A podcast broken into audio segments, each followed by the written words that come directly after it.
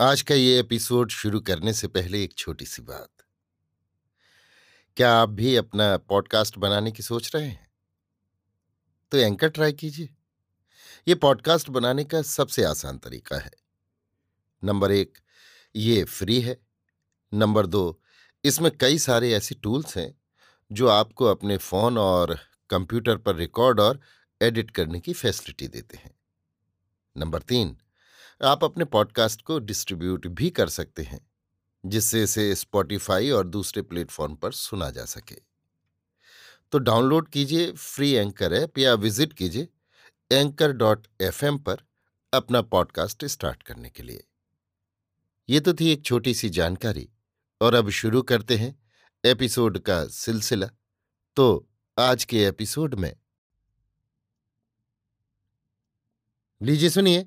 रविन्द्रनाथ टैगोर के लिखे उपन्यास, गोरा के उनतालीसवें भाग को मेरी, यानी समीर गोस्वामी की आवाज़ में। बरदा सुंदरी अपनी ब्राह्म बहनों को सभा के लिए प्रायः अपने घर बुलाने लगी। कभी कभी उसकी छत के ऊपर ही सभा होती थी।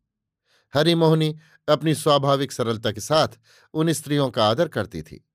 किंतु वे जो उसका अनादर करती थीं, ये उससे छिपाना रहा। बरदा सुंदरी हिंदुओं के सामाजिक आचार व्यवहार पर उसके सामने ही कड़ी समालोचना करती थीं और अनेक स्त्रियाँ हरिमोहनी के प्रति विशेष लक्ष्य कर समालोचना में साथ देती थी। सुचरिता अपनी मौसी के पास रहकर ये सब बातें चुपचाप सह लेती थी। केवल वो अपने मन का भाव किसी तरह प्रकट कर देती थी कि मैं भी अपनी मौसी के साथ हूँ। जिस दिन भोजन का कुछ विशेष आयोजन होता उस दिन बरदा सुंदरी जब सुचरिता को खाने के लिए बुलाती थी, तब वो कहती थी, मैं न खाऊँगी। ये क्या? मालूम होता है हम लोगों के साथ बैठकर तुम न खाओगे? सुचरिता, नहीं। बरदा सुंदरी कहती थी, आजकल सुचरिता बड़ी हिंदू हो गई है, ये तुम लोग नहीं जानती, अभी हम लोगों का छुआ नहीं खाती। हरिमोहनी किसी दिन व्यस्त होकर कह उठती थी, बेटी राधा रानी, जाओ, तुम खाने को जाओ। सुचरिता अपने समाज में हरिमोहनी के कारण इस तरह फटकारी जा रही थी। ये उसके लिए बड़ा ही कष्टकर हुआ। किंतु सुचरिता इस कष्ट को कुछ जी में न लाती थी। एक दिन कोई ब्राह्म स्त्री जूता पहने कुतूहलवश हरिमोहनी के कमरे में जाने लगी। सुचरिता रास्ता रोककर खड़ी हो गई और बोली, इस कमरे में मत जाना। क्यों? इसमें उनके ठाकुर जी हैं। ठाकुर जी हैं? मालूम होता है तुम लोग रोज ठाकुर पूजती हो? हरिमोहनी ने कहा हाँ, रोज पूजा करती हूँ। ठाकुर जी पर तुम्हारी भक्ति है? मेरा वैसा भाग्य कहाँ जो उन पर मेरी भक्ति हो? भक्ति होती तो मैं अपने जन्म को सफल समझती। उस दिन ललिता अभी वहाँ मौजूद थी। उसने मुँह लाल करके आने वाली स्त्री से पूछा, तुम जिसकी उपासना करती हो, क्या उसकी भक्ति नहीं करती? वाह, करती क्यों नहीं? ललिता ने सिर हिलाकर कहा, भक्ति तो तुम क्या करोगी? भक्ति नहीं करती हो ये भी तुम नहीं जानती। इस पर वो कुछ न बोली और चुपचाप वहाँ से चली गई। हरिमोहनी ने अनेक यत्न किए जिसमें सुचरिता आचार व्यवहार में अपने दल से अलग न हो, किंतु वो किसी तरह सफल न हो सकी। इसके पहले हारान बाबू और बरदा सुंदरी के बीच कुछ मनमुटाव रहता था, किंतु वर्तमान घटना से दोनों में खूब मेलजोल हो गया। बरदा सुंदरी ने कहा, कोई कुछ कहे ब्रह्म समाज के आदर्श को शुद्ध रखने के लिए यदि कोई हृदय से इच्छुक है तो वो हारान बाबू ही हैं। हारान बाबू ने भी ब्रह्म समाजी परिवार को सब प्रकार निष्कलंक रखने का पूर्ण यश बरदा सुंदरी को ही दिया। उसकी इस प्रशंसा के भीतर परेश बाबू के प्रति एक विशेष आक्षेप था। हारान बाबू ने एक दिन परेश बाबू के सामने ही सुचरिता से कहा, सुना है कि आजकल तुमने ठाकुर का प्रसाद खाना आरंभ किया है? सुचरिता का मुख क्रोध से लाल हो गया। किंतु ऐसा भाव करके मानो उसने कुछ सुना ही नहीं। वो मेज पर रखे कलम, दवात और पुस्तकों को संवार कर रखने लगी। परेश बाबू ने एक बार स्नेह की दृष्टि से सुचरिता की ओर देखकर हरान बाबू से कहा, हम लोग जो कुछ खाते हैं, सभी तो ठाकुर जी का ही प्रसाद है। हारान ने कहा, किंतु सुचरिता हम लोगों के ठाकुर जी को छोड़ना चाहती है। परेश अगर यही बात है तो इनके विरुद्ध बोलने से क्या होगा? उसमें बाधा डालने से क्या उसका प्रतिकार होगा? हारान बाबू, जो मनुष्य धारा में बहा जा रहा है, उसे ऊपर लाने की चेष्टा करना भी तो उचित है। परेश, उस बहते हुए व्यक्ति के सिर पर ढेले मारने को ही ऊपर लाने की चेष्टा नहीं कहते। हारान बाबू, आप निश्चिंत रहिए, मैं सुचरिता को इतने दिनों से देख रहा हूँ। अगर वो बेरास्ते चलती तो आप लोगों से पहले ही मैं समझ जाता और इस तरह बेफिक्र न रहता। हारान ने कहा, सुचरिता तो यही है, आप उसी से क्यों नहीं पूछते? सुना है, वो अब आपके हाथ का छुआ नहीं खाती? क्या वो झूठ है? सुचरिता ने हारान बाबू की ओर आकर्षित होकर कहा, बाबूजी, ये भी जानते हैं कि मैं सबके हाथ का छुआ नहीं खाती। यदि वे मेरे इस आचरण को बुरा नहीं मानते तो दूसरे के मानने ही से क्या? यदि आपको मेरा ये आचरण अच्छा न लगे तो आपकी खुशी है। जहाँ तक जी चाहे मेरी निंदा कीजिए, किंतु पिताजी को क्यों दिक कर रहे हैं? वे आप लोगों की कड़ी से कड़ी बातों को भी कितना सहन करते हैं, क्या आप ये नहीं जानते? शायद उसी का ही परिणाम है। हारान बाबू विस्मित होकर सोचने लगे कि सुचरिता ने भी आजकल बातें करना सीख लिया है। परेश बाबू स्वभाव से शांतिप्रिय थे। अपने या दूसरों के संबंध में अधिक चर्चा उन्हें पसंद नहीं थी। अभी तक ब्राह्म समाज में उन्होंने किसी काम में कोई प्रधान पद स्वीकार नहीं किया। अपने को किसी तरह सामने न लाकर एकांत में ही जीवन यापन करते रहे। परेश बाबू की इस प्रवृत्ति को हारान, उत्साहहीनता और उदासीनता समझते रहे हैं और इसके लिए परेश बाबू की बुराई भी करते रहे हैं। उत्तर में परेश बाबू ने इतना ही कहा है कि ईश्वर ने सचल और अचल दो प्रकार के पदार्थ रचे हैं। मैं बिल्कुल अचल हूँ। मुझ जैसे आदमी से जो काम लिया जा सकता है ईश्वर वो पूरा करा लेंगे। और जो संभव नहीं है, उसकी चिंता से क्या लाभ? मेरी उम्र काफ़ी हो गई है। मुझमें किस काम की शक्ति है और किसकी नहीं, इसका फैसला हो चुका है। अब मुझे ठेल ठाल कर कहीं ले जाने की कोशिश व्यर्थ है।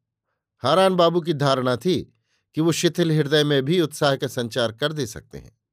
जड़मती को भी रास्ता लगा देने और पथभ्रष्ट जीवन को अनुताप से विगलित कर देने की उनमें सहज क्षमता है। उनका विश्वास था कि उनकी शुभ इच्छा इतनी एकाग्र और बलवती है कि उसके विरुद्ध कोई अधिक नहीं टिक सकता। उन्हें निश्चय था कि उनके समाज के लोगों के व्यक्तिगत चरित्र में जो अच्छा भला परिवर्तन हुआ है, उन्होंने किसी न किसी तरह उसका प्रधान कारण अपने ही को मान लिया है। उसका प्रकट भाव भी भीतर ही भीतर काम कर रहा है, इसमें भी उन्हें संदेह न था। इतने दिन उनके सामने सुचरिता की जब कभी किसी ने विशेष रूप से प्रशंसा की है तब उन्होंने ऐसा भाव धारण किया है, मानो वो सारी प्रशंसा हमारी ही हुई है। वो उपदेश, दृष्टांत और अपने संसर्ग के द्वारा सुचरिता के चरित्र को इस प्रकार सुधार रहे हैं कि इस सुचरिता के जीवन द्वारा ही जन समाज में उनका अनुभव प्रभाव प्रमाणित होगा। उनकी आशा ऐसी ही थी। उस सुचरिता की सोचनीय, अवनत दशा से हारान बाबू को अपनी योग्यता के संबंध में कुछ भी गर्व कम न हुआ। उन्होंने सब दोष परेश बाबू के माथे मढ़ दिया। परेश बाबू की सब लोग बराबर प्रशंसा करते आए हैं, किंतु हारान बाबू कभी उसमें सहमत नहीं हुए। वो परेश बाबू को प्रशंसनीय नहीं समझते थे। हारान बाबू की इन बातों से सुचरिता बहुत कष्ट पाने लगी, पर अपने लिए नहीं। परेश बाबू की समालोचना ब्राह्म समाज में जहाँ तहां हो रही है, यह अशांति के सुपाय से दूर की जाए। इधर सुचरिता की मौसी भी बराबर समझ रही थी कि मैं विनीत भाव धारण कर, जितनी ही सबसे बचकर चलने की चेष्टा करती हूँ, उतनी ही इस घर के लोगों के लिए उपद्रव स्वरूप होती जा रही हूँ।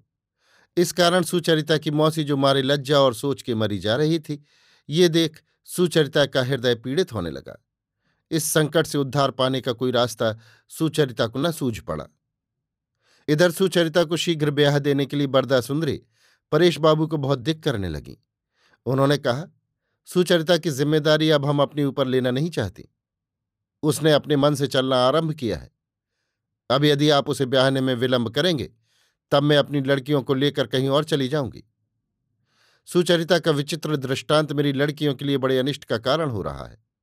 कुछ दिन में इसकी देखा देखी मेरी लड़कियाँ भी बिगड़ जाएँगी। इसका कोई उपाय शीघ्र कीजिए, नहीं तो इसके लिए आपको पीछे पछताना पड़ेगा। ललिता पहले ऐसी न थी। अब जो उसके जी में आता है, कर बैठती है। उस दिन वो ऐसा काम कर बैठी, विनय के साथ चुपचाप चली आई, जिस कारण मैं लज्जा से मरी जा रही हूँ। क्या आप समझते हैं कि इस काम में सुचरिता का हाथ न था? आप अपनी लड़कियों से बढ़कर सुचरिता पर प्यार करते हैं। इसके लिए मैं आपसे कभी कुछ नहीं कहती, किंतु अब ये बात न चलेगी। ये मैंने आपसे कह रखा है। सुचरिता के लिए तो नहीं, किंतु घर के और लोगों की अशांति के कारण परेश बाबू चिंतित हो पड़े थे। इस अशांति का कारण हरिमोहनी का रहना ही था। बरदा सुंदरी इस बात को लेकर बड़ी गड़बड़ मचावेगी और अपने उद्योग में वो जितनी ही असफल होगी, उतनी ही गड़बड़ को बढ़ाती जाएगी, इस बात को परेश बाबू जानते थे। सुचरिता के विवाह का प्रस्ताव भी बरदा सुंदरी ने यही सोचकर परेश बाबू से किया था। यदि सुचरिता का ब्याह शीघ्र हो जाए तो सुचरिता के लिए भी अच्छा ही होगा। ये विचार कर परेश बाबू ने बरदा सुंदरी से कहा अगर हरान बाबू सुचरिता को राज़ी कर सकें तो मैं इस संबंध में कोई उज्र न करूँगा।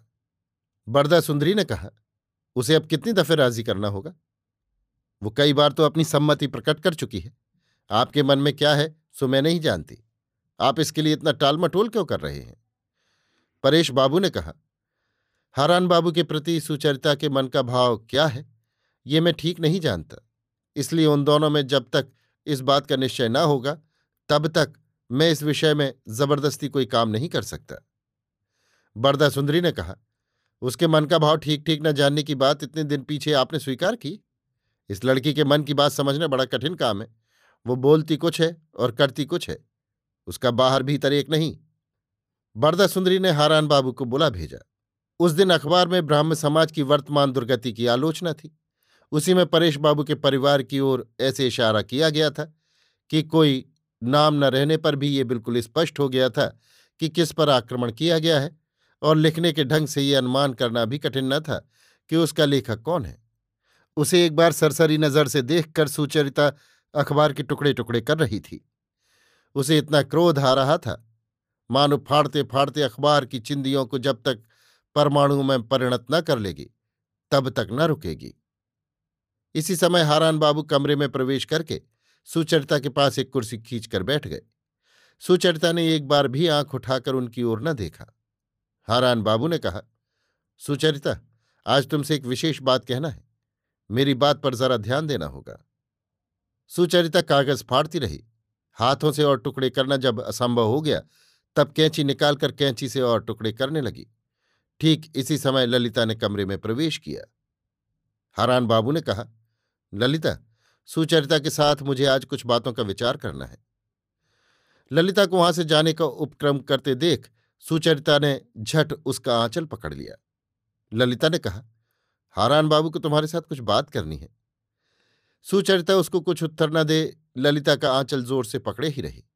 तब ललिता सुचरिता के पास ही एक कुर्सी पर बैठ गई। हारान बाबू किसी बाधा से दब जाने वाले आदमी न थे। उन्होंने कथा की भूमिका बांधना छोड़ एकदम सुचरिता से कहा, विवाह में विलंब होना मैं अब उचित नहीं समझता। परेश बाबू को मैंने इसकी सूचना दी थी। तुम्हारी सम्मति पाने पर ही सब बातें तय हो जाएँगी, फिर उसमें कोई बाधा न होगी। मैंने निश्चय किया है इस रविवार के अगले रविवार को उनकी बात काटकर सुचरिता बीच ही में बोल उठी, नहीं। सुचरिता के मुँह से स्पष्ट और कर्णकटु अत्यंत संक्षिप्त नहीं सुनकर हारान बाबू ठिठक गए। सुचरिता को वो अपने ऊपर विशेष अनुरक्त समझते थे। ये एकमात्र नहीं शब्द रूपी बाण से मेरे प्रस्ताव को बीच ही में काट गिरावेगी, ऐसा ख्याल उनके मन में कभी न हुआ था। उन्होंने रुष्ट होकर कहा, नहीं नहीं कि मानी क्या? क्या तुम और कुछ देरी करना चाहती हो? सुचरिता ने फिर कहा, नहीं। हारान बाबू ने आश्चर्य के साथ कहा तो फिर? सुचरिता ने सिर हिलाकर कहा विवाह के लिए मेरी सम्मति नहीं है। हारान बाबू ने हताश होकर कहा, सम्मति नहीं है इसके मानी? ललिता ने हंसकर कहा, हारान बाबू, आज आप मानी का अर्थ क्यों भूल गए? हारान बाबू ने बड़ी कड़ी दृष्टि से ललिता की ओर देखकर कहा, मातृभाषा भूल जाने की भूल स्वीकार करना सहज है, किंतु जिस व्यक्ति की बात पर मेरी बराबर श्रद्धा हो, उसे मैं ठीक नहीं परख सका, ये स्वीकार करना सहज नहीं है। ललिता ने कहा दूसरे के मन का भाव समझने में समय लगता है। परंतु कभी कभी अपने संबंध में भी ये बात संगठित होती है। कितने ही लोग अपने मन का भाव आप ही शीघ्र नहीं समझते। हारान बाबू ने कहा, शुरू से आज तक मेरी बात, विचार या व्यवहार में कुछ अंतर नहीं आया है। मैं अपने को कुछ जचाने का किसी को अवसर नहीं देता। ये बात मैं ज़ोर देकर कह सकता हूँ। सुचरिता ही कहे, मैं ठीक कहता हूँ या नहीं ललिता कुछ कहना चाहती थी। किंतु सुचरिता ने उसे रोककर कहा, आप ठीक कहते हैं, आपको मैं कोई दोष नहीं देना चाहती। हारान बाबू ने कहा, यदि दोष देना नहीं चाहती तो मेरे साथ अन्याय करना ही क्यों चाहती हो? सुचरिता ने स्पष्ट स्वर में कहा, यदि आप इसको अन्याय कहते हैं तो मैं अन्याय ही करूँगी। किंतु बाहर से आवाज़ आई, बहन घर में हो? सुचरिता प्रसन्न होकर झट बोल उठी, आइए विनय बाबू, आइए। बहन तुम भूल करती हो? विनय बाबू नहीं आए? मैं तो विनय मात्र हूँ। मुझे विनय बाबू कहकर क्यों आदर के शिखर पर चढ़ाकर लजा रही हो? ये कह विनय ने घर में प्रवेश करते ही हारान बाबू को देखा। हारान बाबू के मुँह पर उदासी का चिन्ह देखकर विनय ने कहा, बहुत दिन से मेरे न आने के कारण आप नाराज़ तो नहीं हो गए हैं? हारान बाबू ने इस परिहास में योग देने की चेष्टा करके कहा, नाराज़ होने की तो बात नहीं है, किंतु आज आप बेमौके आए सुचरिता के साथ मेरी कुछ विशेष बातें हो रही थी। विनय ने घबरा कर कहा, ये देखिए, मेरा आना कब भी मौके ना होगा। ये मैंने आज तक समझा ही नहीं। इसी नासमझी के कारण यहाँ आने का साहस भी नहीं होता। ये कहकर विनय बाहर जाने लगा। सुचरिता ने कहा, विनय बाबू, कहाँ चले? बैठिए। इनके साथ जो बात होनी थी वो खत्म हो गई। आप बड़े अच्छे अवसर पर आ गए। विनय समझ गया कि मेरे आने से सुचरिता एक संकट से उद्धार पा गई। वो प्रसन्न होकर एक कुर्सी पर बैठ के और बोला, मैं किसी के मन को दुखाना नहीं चाहता। जब कोई मुझे बैठने को कहता है, तब मैं बैठूँगा ही। मेरा स्वभाव ऐसा ही है। इसीलिए सुचरिता बहन से यही निवेदन है कि वे इन बातों को समझ बूझ कर बोले, नहीं तो विपत्ति में फंसेंगी। हरान बाबू कुछ न बोलकर चुपचाप बैठे रहे। उन्होंने मन में कहा अच्छा मैं जब तक अपने मन की बातें सुचरिता से न कह लूँगा, तब तक न टलूँगा। द्वार के बाहर से ही विनय का कंठ स्वर सुनकर ललिता के हृदय में मानो खलबली मच गई थी। वो अपना सहज, स्वाभाविक भाव बनाए रखने की बड़ी कोशिश कर रही थी, पर सफल नहीं हो रही थी। विनय के कमरे में आने पर ललिता सहज भाव से परिचित बंधु की तरह कोई बात उससे न कह सकी। वो किधर देखे, अपने हाथों को क्या करे, यही मानो एक समस्या हो गई थी। एक बार उसने उठकर चलने की भी कोशिश की, किंतु सुचरिता ने किसी तरह उसका पल्ला न छोड़ा। विनय ने जो कुछ भी बातचीत की, सुचरिता से ही, ललिता से कोई बात चलाना आज उस जैसे वाकपटु व्यक्ति के लिए भी कठिन हो उठा। मानो इसीलिए वो दुगने ज़ोर से सुचरिता के साथ बातचीत करने लगा। बातों का क्रम उसने कहीं टूटने न दिया। लेकिन ललिता और विनय का ये नया संकोच हारान बाबू से छिपा न रहा। जो ललिता उनके प्रति आजकल इतनी प्रगल्भ हो उठी है, वो आज विनय के सामने इतनी सच्चा रही है। ये देखकर वो मन ही मन जल उठे। ब्राह्म समाज के बाहर के लोगों से लड़कियों को मिलने की खुली छूट देकर परेश बाबू अपने परिवार को कैसे गलत रास्ते पर ले जा रहे हैं, ये सोचकर परेश बाबू के प्रति उनकी घृणा और भड़क उठी और अभिशाप से ये कामना मन में जाग उठी कि एक दिन परेश बाबू को इसका विशेष पश्चाताप करना पड़े। बड़ी देर तक इस तरह बातचीत होने के पीछे ये बात स्पष्ट रूप से समझ में आ गई कि हारान बाबू नहीं उठेंगे। तब सुचरिता ने विनय से कहा, बहुत दिनों से मौसी के साथ आपकी भेंट नहीं हुई, इसलिए वे प्रायः रोज ही आपका ज़िक्र करती हैं। क्या आप एक बार उनको देखने ना चलेंगे? विनय ने कुर्सी से उठकर कहा, जब मैं यहाँ आया हूँ, तब बिना उनको देखे कैसे जा सकता हूँ? विनय को जब सुचरिता अपनी मौसी के पास ले गई, तब ललिता ने उठकर कहा हारान बाबू, मुझसे तो आपका कोई विशेष प्रयोजन नहीं है। हारान बाबू ने कहा, नहीं, मालूम होता है तुम्हें और किसी जगह कोई आवश्यक काम है। तुम जा सकती हो। ललिता उनकी बात का मर्म समझ गई। उसने तुरंत उद्दत भाव से सिर हिलाकर उनकी सांकेतिक बात को खोलकर कह दिया, विनय बाबू, आज बहुत दिनों में आए मैं उनसे बातचीत करने जाती हूँ। तब तक आप अपना लिखा हुआ पढ़ना चाहते हो तो लेकिन नहीं, वो अखबार तो देखती हूँ जो दीदी ने काट कूट कर फेंक दिया है। दूसरे का लिखा हुआ आप सह सकते हो तो ये चीज़ें देख सकते हैं। कहकर कोने की मेज पर से संभाल कर रखी हुई गोरा की रचनाएँ हरान बाबू के सामने रखती हुई वो तेज़ी से बाहर निकल गई। विनय को देखकर हरी मोहनी बहुत प्रसन्न हुई, किंतु उस पर इसका कुछ विशेष स्नेह था, केवल इसी कारण नहीं, बल्कि इस घर में बाहर का जो कोई हरी मोहनी को देखने आता था, वो उसे एक विचित्र जीव की तरह समझती थी। वे सभी कलकत्ता के लोग रहे हैं। अंग्रेज़ी और बंगला की लिखाई पढ़ाई में प्राय सभी उससे श्रेष्ठ। उनकी दूरी और अवज्ञा के आघात से वो अत्यंत संकुचित होती रही हैं। ऐसी अवस्था में विनय से एक अवलंब सा मिल गया था। विनय भी कलकत्ते का रहने वाला है। ये लिखा पढ़ा भी किसी की अपेक्षा कम नहीं है। तथापि वो हरी मोहनी पर कुछ अश्रद्धा नहीं रखता। विनय इन्हें अपने घर के लोगों की तरह देखता था। इससे इनके मन में बड़ा ही संतोष होता था। इसी कारण थोड़े ही परिचय से विनय को इनके यहाँ आत्मीय का स्थान मिल गया। उन्हें ऐसा लगने लगा कि विनय उनका कवच होकर दूसरों की उद्दतता से उनकी रक्षा करेगा। इस घर में वो मानो सभी की आँखों में बहुत अधिक खटकती रही थी। विनय मानो उन्हें ओट देकर बचाए रखेगा। हरिमोहनी के पास विनय के जाने के थोड़ी देर पीछे ललिता वहाँ तुरंत कभी नहीं जाती थी। किंतु आज हारान बाबू से गुप्त आक्षेप की चोट खाकर वो सब संकोच बंधन को तोड़, बड़ी निर्भीकता के साथ ऊपर वाली कोठरी में गई और जाते ही विनय बाबू के साथ बेरोक बात भी करने लग गई। उनकी सभा खूब जम उठी। यहाँ तक कि बीच बीच में उन सबके हंसने का शब्द नीचे के घर में अकेले बैठे हुए हारान बाबू के कान की राह से भीतर प्रवेश कर हृदय को बेधने लगा। वो अब देर तक घर में अकेले न रह सके। बरदा सुंदरी के साथ वार्तालाप करके अपने मन की मर्मांतिक वेदना को दूर करना चाहा। बरदा सुंदरी ने जब सुना कि सुचरिता ने हारान बाबू के साथ विवाह करने से इनकार किया है, तब वो एकदम अधीर हो उठी। उसने हारान बाबू से कहा, सीधेपन से आपका काम न होगा। जब वो बार बार अपनी सम्मति प्रकट कर चुकी है और ब्राह्म समाज के सभी लोग इस बात को जान चुके हैं और उसकी अपेक्षा कर रहे हैं। तब आज उसके सिर हिलाने से सब बातें बदल जाएँ, ये नहीं हो सकता। उसकी अस्वीकृति अब ग्राह्य न होगी। आप अपना दावा किसी तरह न छोड़ें। ये मैं अभी आपसे कहे देती हूँ। देखें वो क्या करती है। इस संबंध में हारान बाबू को उत्साह देना, धधकती हुई आग में मानो घी डालना हुआ। वो अभिमान से सिर उठाकर मन ही मन कहने लगे कि सुचरिता को हार कर मेरी बात माननी ही पड़ेगी। मेरे लिए सुचरिता का त्याग करना कुछ कठिन नहीं, किंतु मैं ब्राह्म समाज के सिर को नीचा कर देना नहीं चाहता। विनय ने हरिमोहनी के साथ आत्मीयता दिखाने के अभिप्राय से कुछ प्रसाद पाने की इच्छा प्रकट की।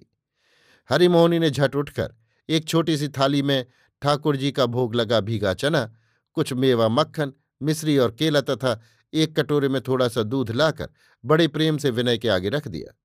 विनय ने हंसकर कहा मैं असमय में भूख की बात चलाकर मौसी को तकलीफ़ देना चाहता था, किंतु मैं ही ठगा गया। ये कहकर वो खूब आडंबर के साथ भोजन करने बैठा। इसी समय बरदा सुंदरी वहाँ आ पहुँची।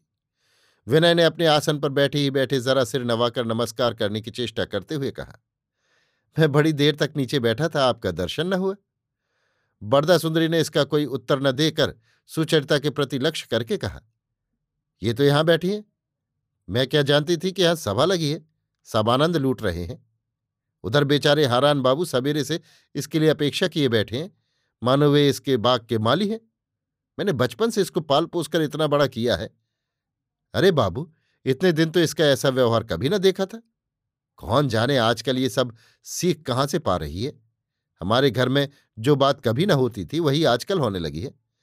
समाज के लोगों के आगे हम लोग मुँह दिखलाने योग्य न रहे।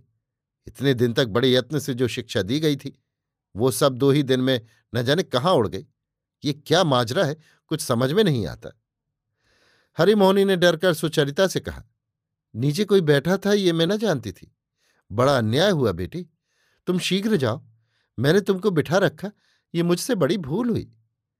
इसमें हरिमोहनी की रत्ती भर भूल नहीं है। ये कहने के लिए ललिता तुरंत उद्यत हो उठी थी।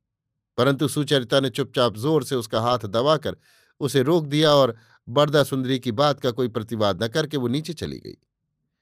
ये बात पहले ही कही जा चुकी है कि विनय ने बरदा सुंदरी का स्नेह अपनी ओर आकर्षित किया था। विनय जो मेरे घर के लोगों के साथ हिल मिलकर एक न एक दिन ब्राह्म समाज में सम्मिलित होगा, इस विषय में उसे संदेह न था।